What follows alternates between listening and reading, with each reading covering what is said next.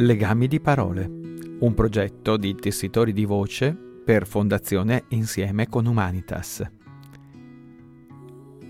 Letture dal libro Tre uomini in barca di Jerome K. Jerome.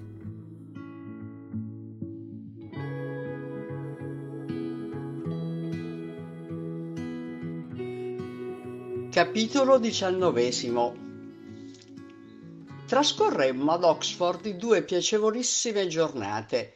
V'è un gran numero di cani nella cittadina di Oxford. Montmorency si azzuffò undici volte il primo giorno e quattordici volte il secondo ed evidentemente credette di essere arrivato in paradiso.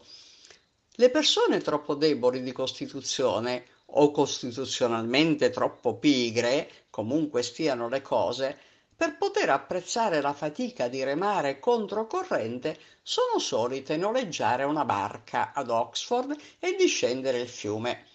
Per le persone energiche, tuttavia, il viaggio risalendo il fiume è senz'altro preferibile. È molto più soddisfacente irrigidire la schiena, tendere i muscoli, lottare contro la corrente e avanzare nonostante la corrente. Così almeno la penso io, quando mi limito a stare al timone e ai remi si trovano George ed Harris. A coloro i quali si propongono di scegliere Oxford come punto di partenza, consiglierei servitevi della vostra barca, a meno che non possiate servirvi di quella di qualcun altro senza correre alcun pericolo di essere scoperti. Di solito le barche noleggiate sul Tamigi a monte di Marlow sono ottime imbarcazioni. Risultano essere quasi impermeabili e se manovrate con cautela di rado vanno in pezzi o affondano. Vi sono in esse posti sui quali mettersi a sedere e dispongono di tutto o quasi l'attrezzatura necessaria per consentirvi di remare e di pilotarle. Però non sono ornamentali. La barca che noleggiate sull'alto corso del fiume, a monte di Marlow, non è il genere di imbarcazione sulla quale possiate brillare o darvi delle arie. Le barche noleggiate sul corso del fiume fanno cessare ben presto ogni assurdità di tal genere da parte dei loro occupanti. E questo il loro principale e si potrebbe dire forse l'unico vantaggio. L'uomo che ha noleggiato una barca sull'alto corso del fiume è modesto e schivo. Gli piace restare sul lato in ombra, sotto gli alberi, e compiere quasi tutto il viaggio nelle prime ore del mattino o la sera tardi, quando non v'è molta gente sul fiume che possa guardarlo. Non appena l'uomo dalla barca noleggiata sull'alto corso del fiume scorge qualcuno che conosce, balza a riva e si nasconde dietro un albero. Un'estate fece parte di una comitiva che aveva noleggiato una barca sull'alto corso del fiume per una gita di alcuni giorni. Nessuno di noi aveva mai veduto prima di allora una di quelle barche e nessuno di noi capì che si trattava di una barca quando la vide. Avevamo scritto per prenotare una barca a quattro remi e quando ci recammo al cantiere con i bagagli e ci presentammo, l'uomo disse: Ah, sì, siete il gruppo che ha scritto per prenotare una barca a quattro remi. Benissimo. Jim, va a prendere l'orgoglio del Tamigi. Il ragazzo andò e riapparve cinque minuti dopo alle prese con un antidiluviano pezzo di legno che sembrava essere stato disseppellito di recente chissà dove, e disseppellito per giunta senza alcuna precauzione, così da danneggiarlo durante gli scavi. L'idea che me ne feci, scorgendo per la prima volta quell'oggetto, fu che si trattasse di una qualche sorta di rudere romano. Il rudere di che cosa lo ignoravo, forse di un sarcofago. Le campagne intorno all'alto corso del Tamigi abbondano di ruderi romani e quella mia supposizione mi parve alquanto probabile.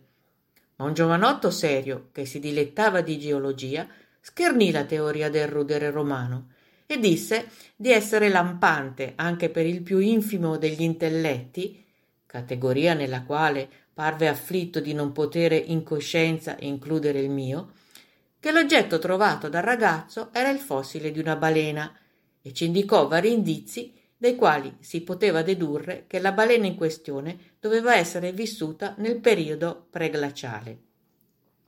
Per risolvere la disputa ci rivolgemmo al ragazzo. Gli dicemmo di non aver paura e di essere assolutamente sincero.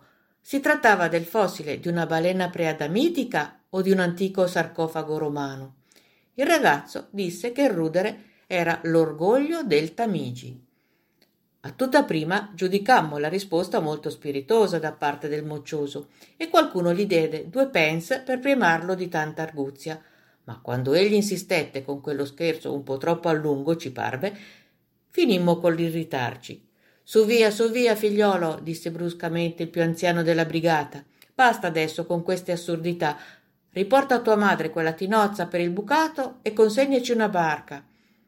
Si avvicinò allora il costruttore stesso delle imbarcazioni e ci assicurò, dandoci la sua parola di un uomo pratico, che il coso era realmente una barca. Era in effetti la barca, la barca a quattro remi scelta per il nostro viaggio sul fiume. Borbottammo a lungo, pensammo che avrebbe potuto almeno verniciarla di bianco o incatramarla, facendo qualcosa, insomma, per distinguerla da un relitto, ma lui non riusciva a vedervi alcun difetto. Parve persino offeso dai nostri commenti. Disse che aveva scelto per lui la barca migliore della sua scorta. Avremmo potuto essergli più grati, riteneva. Disse che l'orgoglio del Tamigi era stata utilizzata esattamente nelle condizioni in cui si trovava adesso, o piuttosto nello stato in cui rimaneva precariamente insieme adesso, nel corso degli ultimi quarant'anni, a quanto risultava a lui. Nessuno si era mai lamentato prima di allora e non vedeva perché saremmo dovuti essere noi a cominciare. Non discutemmo più. Tenemmo insieme la cosiddetta barca con alcuni pezzi di spago. Comprammo un po' di carta da parati e la incollammo sui punti più malconci. Recitammo le preghiere e salimmo a bordo. Pretesero 35 scellini per sei giorni di noleggio di quel relitto che avremmo potuto acquistare con 4 scellini e 6 pence a qualsiasi vendita di pezzi di legno gettati dal mare sulla spiaggia, lungo la costa. Il terzo giorno il tempo cambiò. Oh, sto parlando del nostro attuale viaggio adesso. E partimmo da Oxford per il ritorno a casa, sotto una costante pioggerella. Il fiume, quando i fulgori solari brillano sulle sue piccole increspature danzanti, dorando i tronchi grigio-verdi dei faggi, filtrando attraverso gli ombrosi e freschi sentieri dei boschi, inseguendo le ombre sui bassi fondali, facendo cadere diamanti dalle ruote dei mulini, lanciando baci e gigli d'acqua, folleggiando con le bianche acque degli sbarramenti, inargentando muri e ponti rivestiti di muschio, illuminando ogni minuscolo villaggio, rendendo soave ogni viottolo e ogni prato, imbrogliandosi nei giuncheti, facendo capolino ridendo da ogni insenatura, rendendo allegramente abbaglianti le candide vele lontane. Ammorbidendo di luce l'aria, è un corso d'acqua dorato e fatato.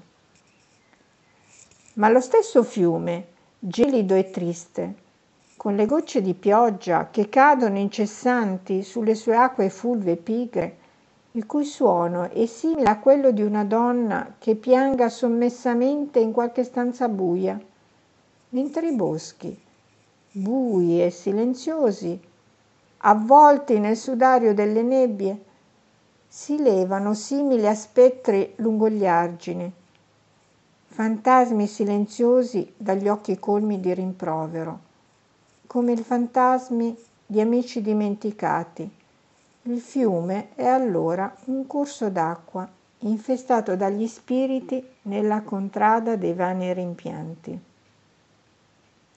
La luce del sole è sangue vitale della natura. La madre terra ci contempla con occhi così spenti e senza anima quando lo splendore solare l'abbandona.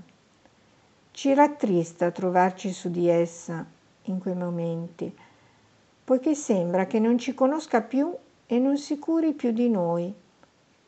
È una vedova che ha perduto l'amato marito e i suoi figli la prendono per mano e la guardano negli occhi, ma non riescono a strapparle alcun sorriso.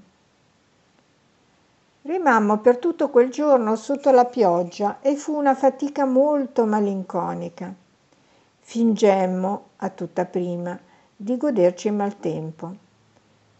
Dicemmo che era un cambiamento e che ci faceva piacere vedere il fiume sotto tutti i suoi diversi aspetti.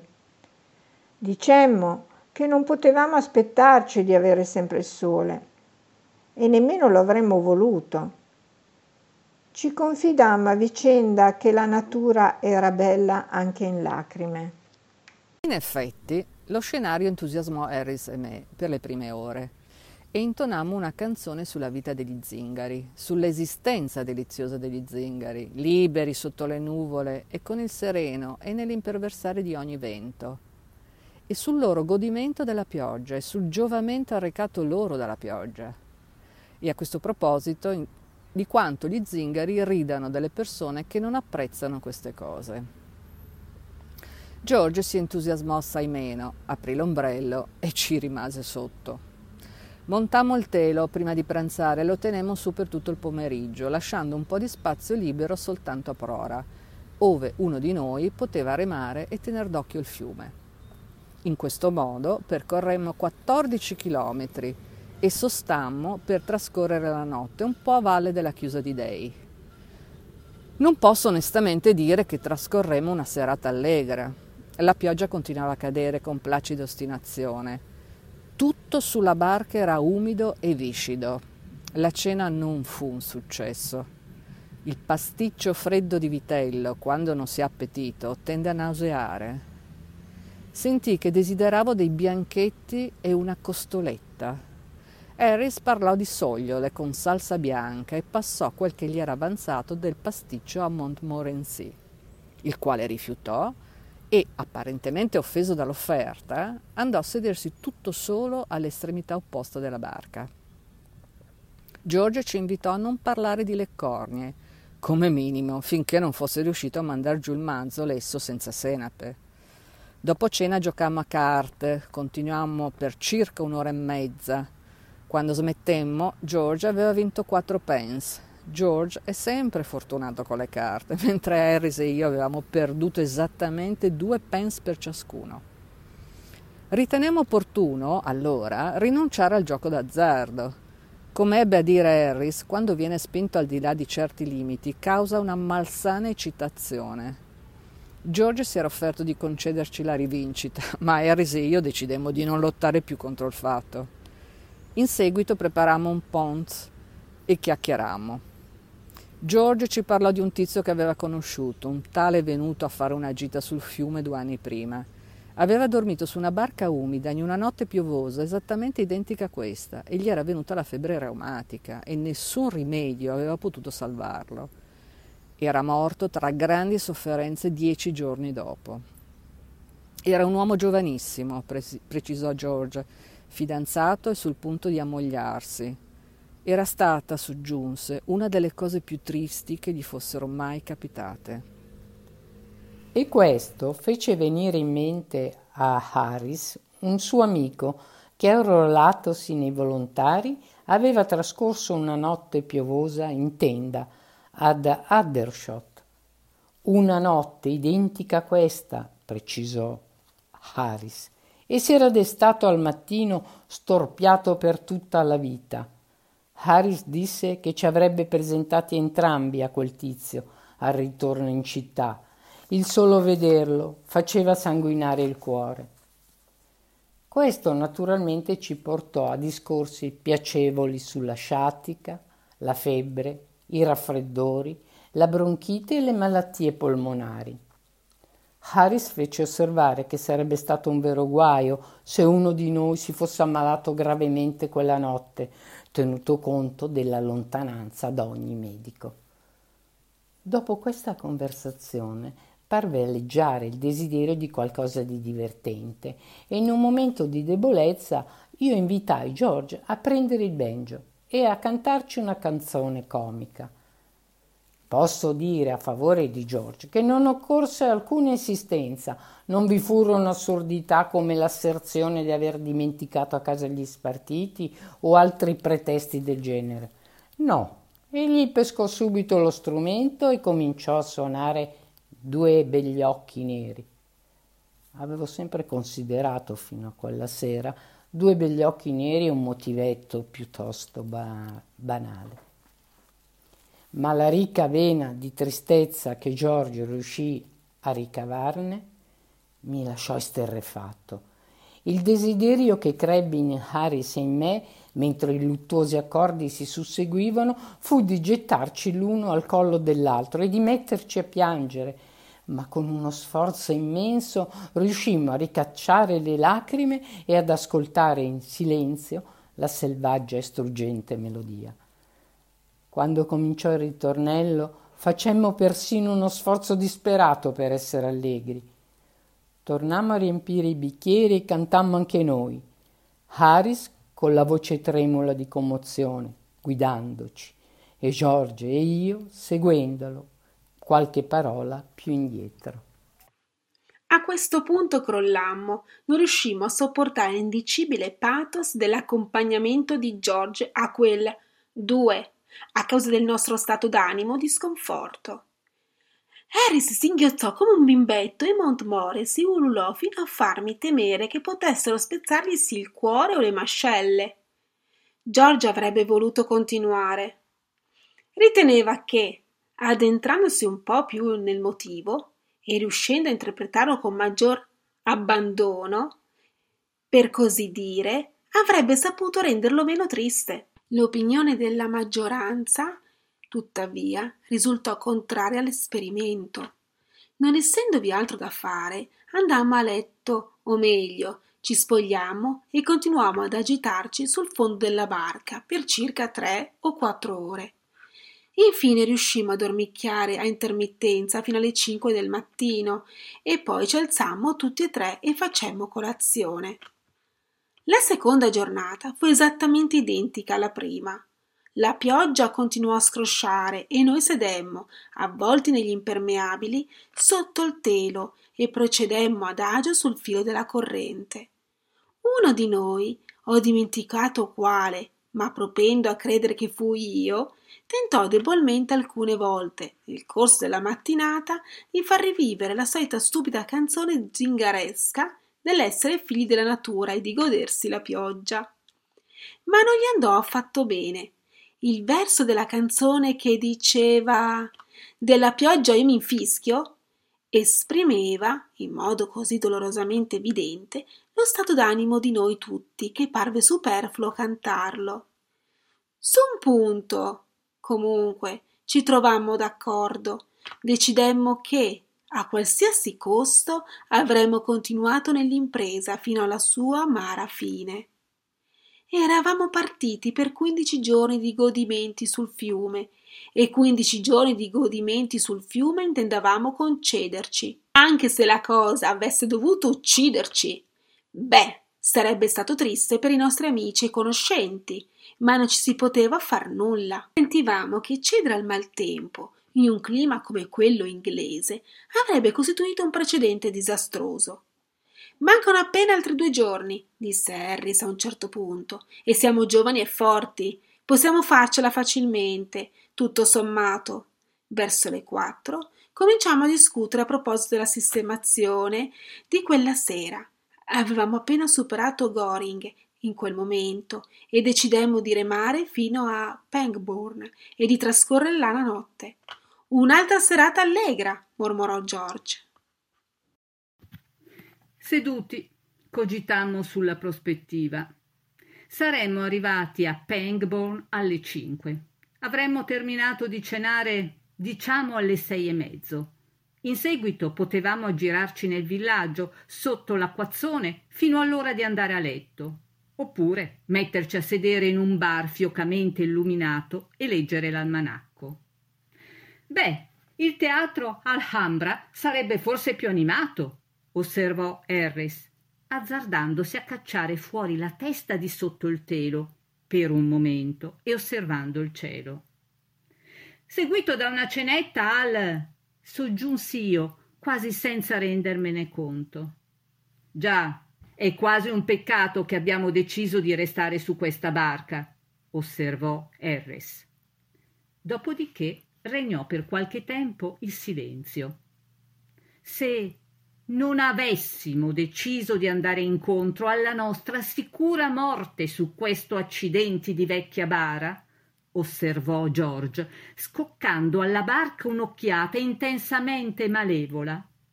Varrebbe forse la pena di ricordare che c'è un treno in partenza da Pangborn, lo so, subito dopo le cinque.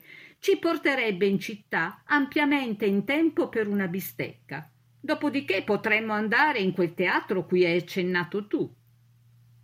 Nessuno parlò. Ci scambiammo sguardi e ognuno di noi parve vedere i propri perfidi e colpevoli pensieri rispecchiati sulla faccia degli altri. In silenzio tirammo fuori e riempimmo la valigia Gladstone. Guardammo il fiume a monte e a valle. Non si vedeva anima viva. Venti minuti dopo, tre sagome, seguite da un cane che aveva l'aria di vergognarsi, si potevano vedere mentre furtivamente sgattaiolavano fuori della rimessa per imbarcazioni del Cigno, dirette alla stazione ferroviaria, vestite in modo né pulito né elegante. E cioè scarpe nere infangate, abito di flanella per lo sport nautico molto sudicio, cappello di feltro marrone assai malconcio, impermeabile molto bagnato, ombrello. Avevamo mentito al barcaiolo di Pangborn, non essendo riusciti a trovare il coraggio di confessargli che fuggivamo la pioggia. Gli avevamo affidato la barca e tutto ciò che conteneva, dicendo che doveva essere pronta per noi la mattina dopo alle nove. Se, ci eravamo affrettati a soggiungere, se un qualsiasi evento imprevisto avesse dovuto impedirci di tornare, gli sarebbero pervenute istruzioni per iscritto. Giungemmo alla stazione di Paddington alle sette e di là ci recammo direttamente in carrozza al ristorante cui ho accennato prima, ove consumammo un pasto leggero e ove lasciammo Montmorency, ordinando inoltre una cena per le dieci e mezza. Dopodiché proseguimmo fino a Leicester Square. Destammo molta curiosità all'Alhambra. Al botteghino ci venne detto in tono brusco di girare dalla parte di Castle Street, ove trovavasi l'ingresso riservato agli artisti. L'uomo ci fece sapere inoltre che avevamo mezz'ora di ritardo Riuscimmo a persuaderlo, non senza qualche difficoltà, che non eravamo i contorsionisti famosi in tutto il mondo provenienti dai monti himalayani, ed egli accettò il nostro denaro e ci consentì di passare. Nella sala del teatro riscuotemmo un successo ancora più grande. Le nostre belle fattezze abbronzate e la nostra pittoresca tenuta vennero seguite ovunque da sguardi pieni di ammirazione gli occhi di tutti gli spettatori erano fissi su di noi. Fu un momento di fierezza. Poco dopo il primo balletto uscimmo e tornammo al ristorante, ove la cena ci stava già aspettando. Devo confessare di essermi goduto quella cena. Sembrava che per circa dieci giorni avessimo tirato avanti più o meno soltanto con carne fredda, crostate, pane e marmellata. Era stata una dieta semplice e nutriente, ma senza alcunché di appetitoso, e l'aroma del Borgogna e quello piccante delle salse francesi, nonché la vista dei tovaglioli di bucato e del pane dalla forma allungata bussarono come graditissimi visitatori alla porta del nostro io segreto. Mangiammo e bevemmo in silenzio per qualche tempo, finché giunse il momento in cui, invece di sedere impettiti e composti e di stringere saldamente coltello e forchetta, ci reclinammo all'indietro sulle sedie e continuammo adagio e con noncuranza. E il momento in cui allungammo le gambe sotto al tavolo, lasciammo cadere senza accorgercene il tovagliolo sul pavimento e trovammo il tempo di osservare più criticamente di quanto fossimo riusciti a fare sino ad allora il soffitto fumoso. È il momento in cui lasciammo riposare i bicchieri sul tavolo e ci sentimmo buoni e gentili e disposti al perdono verso il genere umano. Poi Harris, che sedeva accanto a una finestra, scostò la tenda e guardò fuori la strada. Luccicava oscuramente, bagnata. I fiochi lampioni baluginavano ogni raffica di vento. La pioggia scrosciava ininterrottamente sulle pozzanghere e scorreva dalle grondaie nei rigagnoli allagati. Alcuni zuppi passanti affrettavano il passo, curvi sotto gli ombrelli gocciolanti, le donne alzandosi le gonne. Bene, disse Harris tendendo la mano verso il bicchiere. Abbiamo fatto un viaggio piacevole e ringrazio sentitamente il vecchio padre Tamigi. Penso però che quella di piantarla lì al momento giusto sia stata una saggia decisione. Brindo a tre uomini piacevolmente discesi dalla barca. Montmorency, ritto sulle zampe posteriori davanti alla finestra e intento a scrutare la notte, emise un breve latrato approvando decisamente il brindisi.